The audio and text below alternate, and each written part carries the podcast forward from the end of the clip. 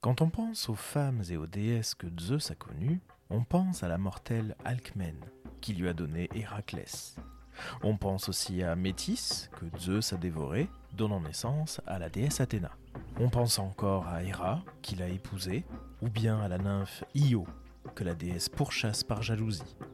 Pourtant, on oublie souvent que Zeus a aussi connu Leto, la déesse Latone, chez les Romains, qui lui a donné pour enfants Apollon et Artémis, deux divinités puissantes et redoutables. Prenons le temps d'observer son histoire par le petit bout du mythe. Aujourd'hui, Leto ou la mère passionnée.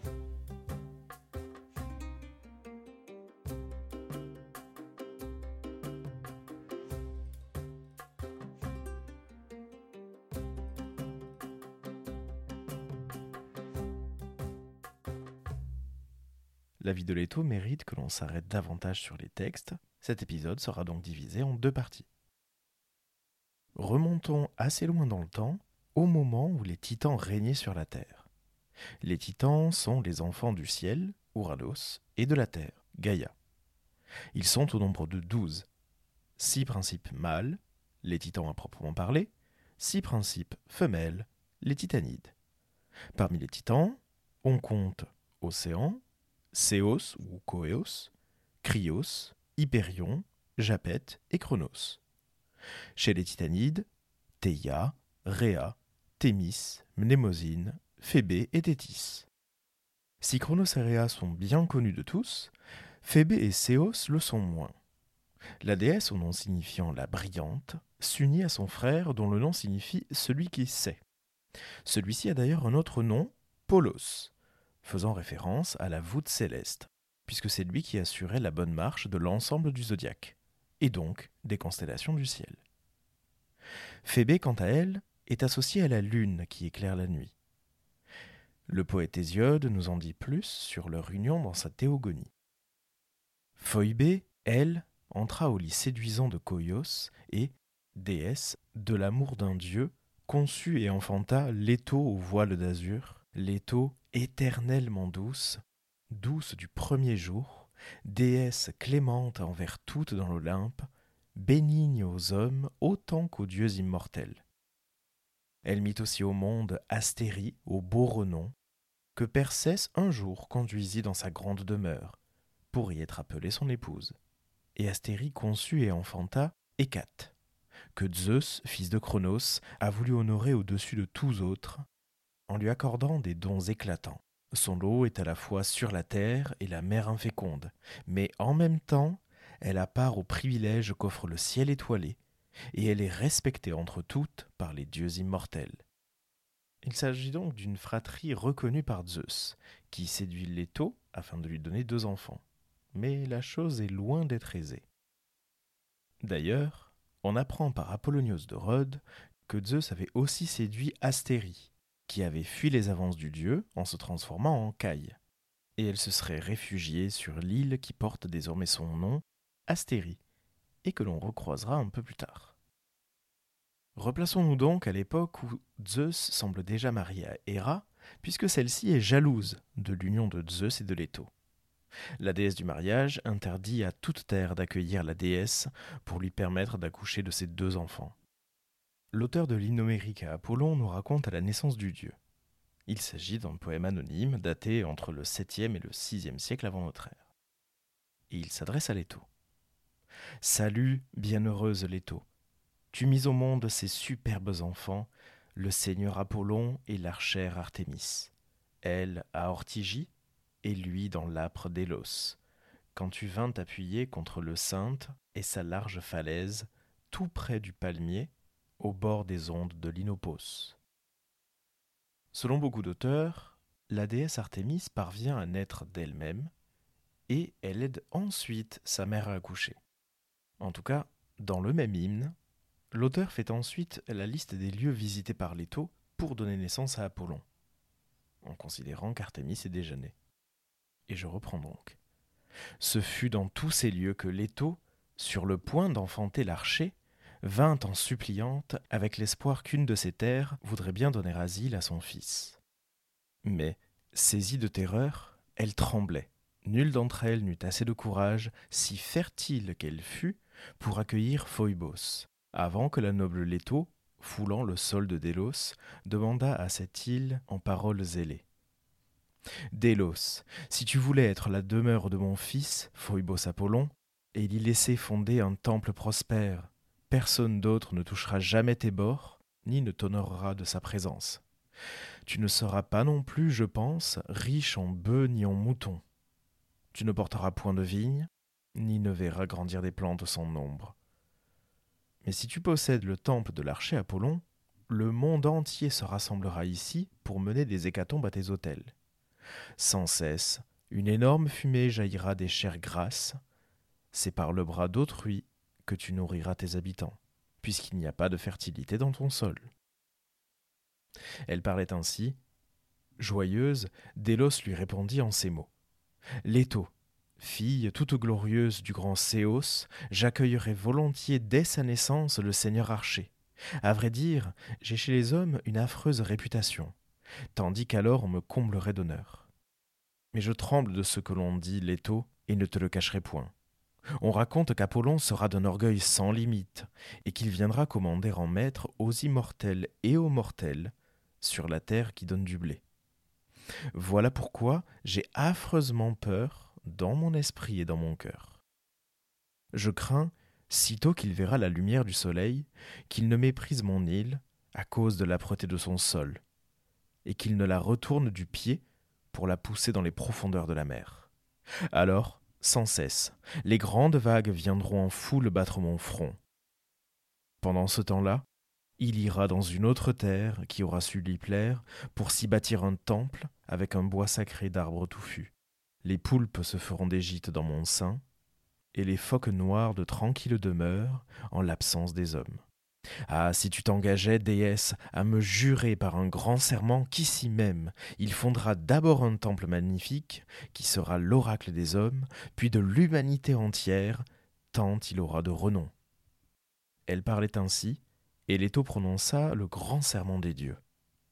J'en atteste maintenant la terre et le vaste ciel là-haut, et l'onde débordante du Styx. C'est le serment le plus grand et le plus terrible qui soit pour les dieux bienheureux. Oui, Phoebos aura ici et pour toujours son hôtel odorant, son domaine. Il t'honorera plus que tout au monde. Quand la déesse eut achevé de prononcer son serment, Délos fut toute joyeuse de la naissance du seigneur archer.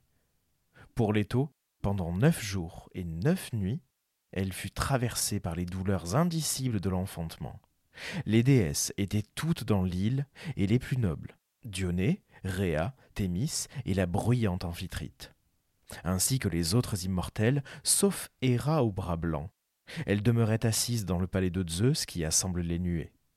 La seule à ne rien savoir était Iliti, qui allège l'enfantement. Elle demeurait assise sur le haut de l'Olympe, au-dessus des nuages éclatants.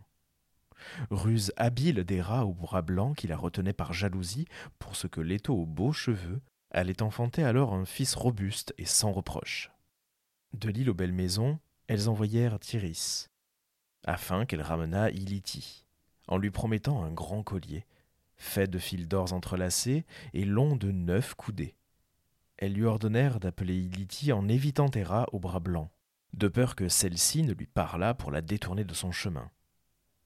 Après avoir entendu ce message, Iris, au pied prompt comme le vent, se mit à courir et franchit rapidement toute la distance. Sitôt atteint l'Olympe neigeux, séjour des dieux, elle appela tout de suite Iliti pour la faire sortir de la grande salle, et lui dire en paroles ailées tous les ordres donnés par les déesses qui habitent les demeures de l'Olympe.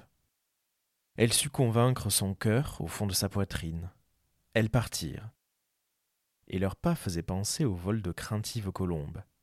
Quand Iliti, qui allège l'enfantement, eut foulé le sol de Délos, Leto fut à l'instant saisi par les douleurs, et eut le désir d'enfanter. Jetant ses bras autour du palmier, elle enfonça ses genoux dans l'herbe tendre, et, sous elle, la terre sourit. Hors du sein maternel, il jaillit à la lumière, et toutes les déesses lancèrent des cris. C'est alors Phoebos du Péant que les déesses, de leurs mains pures et sans tache, te baignèrent dans une eau claire Elles t'enveloppèrent dans du linge blanc, fin et tout neuf, et t'entourèrent d'une bandelette d'or. Apollon au glaive d'or ne fut point allaité par sa mère, mais Thémis, de ses mains immortelles, préleva pour lui la fleur du nectar et de l'ambroisie délicieuse. Leto est joyeuse d'avoir enfanté un fils vigoureux et qui sait porter l'arc. D'ailleurs, la suite de l'hymne raconte qu'Apollon, immédiatement après être sorti du ventre de sa mère, demande d'avoir son arc et son carquois. Quelques siècles plus tard, le poète grec Callimaque de Cyrène, au IIIe siècle, a composé lui aussi des hymnes, dont un qui est destiné à l'île de Délos. Dans son hymne, il met en avant les dons de prédiction d'Apollon, encore dans le ventre de sa mère. Et c'est d'ailleurs Apollon qui parle. Une île s'aperçoit sur les flots, terre étroite, errant sur les mers, point de racine qui la fixe. Comme la tige de l'asphodèle, elle vogue au gré des courants. C'est là qu'il me faut porter, là tu trouveras un accueil. Il dit, et les îles de la mer s'enfuyaient. Toi, Astéria, qui te plaît au chant, tu venais de Lebé pour revoir le cœur des Cyclades. Ton cœur se consumait à voir de lourds tourments de la mer douloureuse. Héra, fais de moi ce que tu voudras, je n'ai tenu compte de vos ordres menaçants. Viens, viens à moi, Leto. Tu dis, et Leto trouva la fin souhaitée de ses cruelles erreurs. Elle délia sa ceinture et s'appuya à la renverse contre le tronc d'un palmier, torturée d'une détresse cruelle sa chair s'inondait de sueur. Elle dit, le corps en douleur, Pourquoi, mon enfant, pourquoi encore accabler ta mère? Elle est là, cher fils, l'île qui flotte sur les eaux. Viens au jour, et, doux à ta mère, sors de mes entrailles. Épouse de Zeus, à lyre pesante, tu devais bientôt tout savoir. Bien vite, elle fut près de toi, la messagère.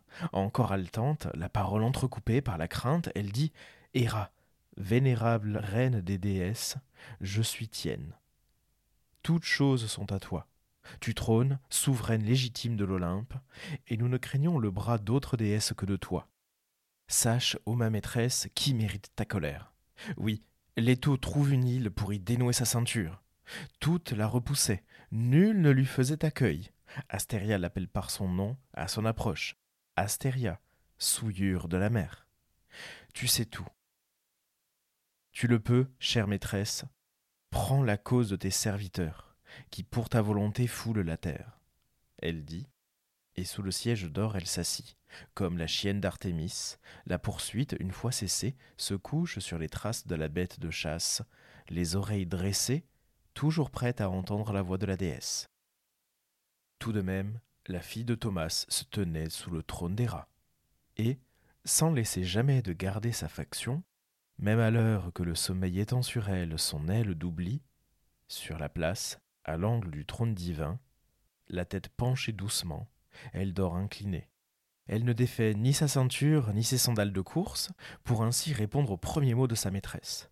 Mais Héra s'écria, dans la douleur indignée, Vous donc, les honteuses passions de Zeus, que tels soient vos hymens secrets, telles vos couches clandestines, non pas même là où font les leurs, mais les souffrances, les misérables servantes, mais là où enfantent les phoques, les monstres marins, sur des rocs perdus. Pour Astéria, je ne garde nul ressentiment de sa faute, et n'irai point lui faire le mal qu'elle mériterait bien, car c'est à grand tort qu'elle eut complaisance pour Leto. Mais je l'honore singulièrement pour avoir respecté ma couche et préféré la mère à l'hymen de Zeus. Elle dit, et les cygnes, servant mélodieux d'Apollon, quittant le pactole de Méonie, sept fois tournèrent autour de Délos, sept fois ils chantèrent pour l'accoucher les oiseaux des muses, les plus harmonieux entre tout le peuple ailé. Et plus tard, l'enfant à sa lyre fixa autant de cordes que les cygnes avaient deux fois chanté aux couches de sa mère. Une huitième fois, ils ne chantèrent pas, mais le nouveau-né bondit du sein maternel, et les nymphes déliennes race du fleuve antique, largement entonnèrent le chant sacré d'Iliti, et l'éther qui résonne retentit une perçante clameur. Héra n'en eut point d'ombrage, car Zeus avait effacé sa colère. D'or, à cette heure, fut toute la terre ô Délos. D'or, tout au long du jour, coula le flot de ton lac arrondi. Et d'or fut la frondaison de l'olivier qui vit naître le dieu. D'or les hautes eaux du profond Inopos en son cours sinueux. Et toi, de dessus le sol d'or, tu soulevas l'enfant, et le pris dans ton sein, et tu clamas, Ô grande déesse, déesse aux mille hôtels, déesse aux mille cités, qui porte toutes choses, et vous, terre féconde, continent, île qui m'entourez, me voici, moi Délos, terre aride. Mais Apollon Délien sera nommé en mon nom, et nulle terre ne sera chérie dans Dieu, autant que je serai chéri, moi, d'Apollon. Je ne serai plus une île errante. Tu parlas, et ses lèvres passèrent la douce mamelle. On l'a vu avec ces deux extraits, l'île de Délos est en fait une île flottante, une île errante sur la mer, se retrouvant tantôt dans le nord, tantôt dans le sud de la mer Égée. En tout cas, c'est cette particularité qui a poussé l'île à accepter l'accouchement de Leto en son sein. Chez les Romains aussi, on parle de cette légende. Et on retrouve le fabuliste Hygin qui appuie sur la cruauté des rats, car c'est elle qui envoie le serpent Python afin de pourchasser Leto. Python, fils de la terre, un énorme serpent. Il avait coutume de rendre les oracles sur le mont Parnasse avant Apollon. Le trépas lui était promis par le destin de la main de l'enfant de Latone. À cette époque, Jupiter coucha avec Latone, fils de Paulus. Quand Junon l'eut appris, elle fit en sorte que Latone accoucha en un endroit où le soleil ne parviendrait pas. Quand Python sut que Latone était enceinte de Jupiter, il se mit à la poursuivre pour la tuer. Mais le vent Aquilon, sur l'ordre de Jupiter, l'enleva et l'emmena auprès de Neptune. Celui-ci veilla sur elle, mais pour éviter de défaire l'ouvrage de Junon, il la mena en l'île d'Ortigie, qu'il recouvrait de ses flots. Ne l'ayant pas trouvée, Python revint sur le Parnasse. Mais Neptune ramena à la surface l'île d'Ortigie, qui fut ensuite appelée Délos. Là, embrassant un olivier, Latone enfanta Apollon et Diane, à qui Vulcain offrit pour présent des flèches. Quatre jours après sa naissance, Apollon tira vengeance des épreuves infligées à sa mère. Il se rendit sur le Parnasse et tua Python de ses flèches. On l'appelle pour cela Pythien. Il jeta ses os dans un chaudron qu'il plaça dans son temple et institua pour lui des jeux funèbres, jeux que l'on appelle pythiques. Malgré tout cela, Leto n'est pas au bout de ses peines. Lorsqu'elle a enfin réussi à accoucher de ses jumeaux, elle poursuit son périple sur Terre. C'est ainsi que s'achève la première partie de cet épisode sur Leto, la mère d'Apollon et d'Artémis. Nous avons déjà beaucoup parlé des peines endurées par la déesse pour donner naissance à ses enfants et surtout à Apollon. Dans la seconde partie de cet épisode, nous verrons comment ses propres enfants, si protégés par leur mère, lui renvoient l'appareil et deviennent tous deux protecteurs de la déesse. Merci d'avoir écouté cet épisode du podcast par le petit bout du mythe. N'hésitez pas à vous abonner à ce podcast sur votre plateforme de streaming préférée et à laisser 5 étoiles sur Apple Podcast et Spotify.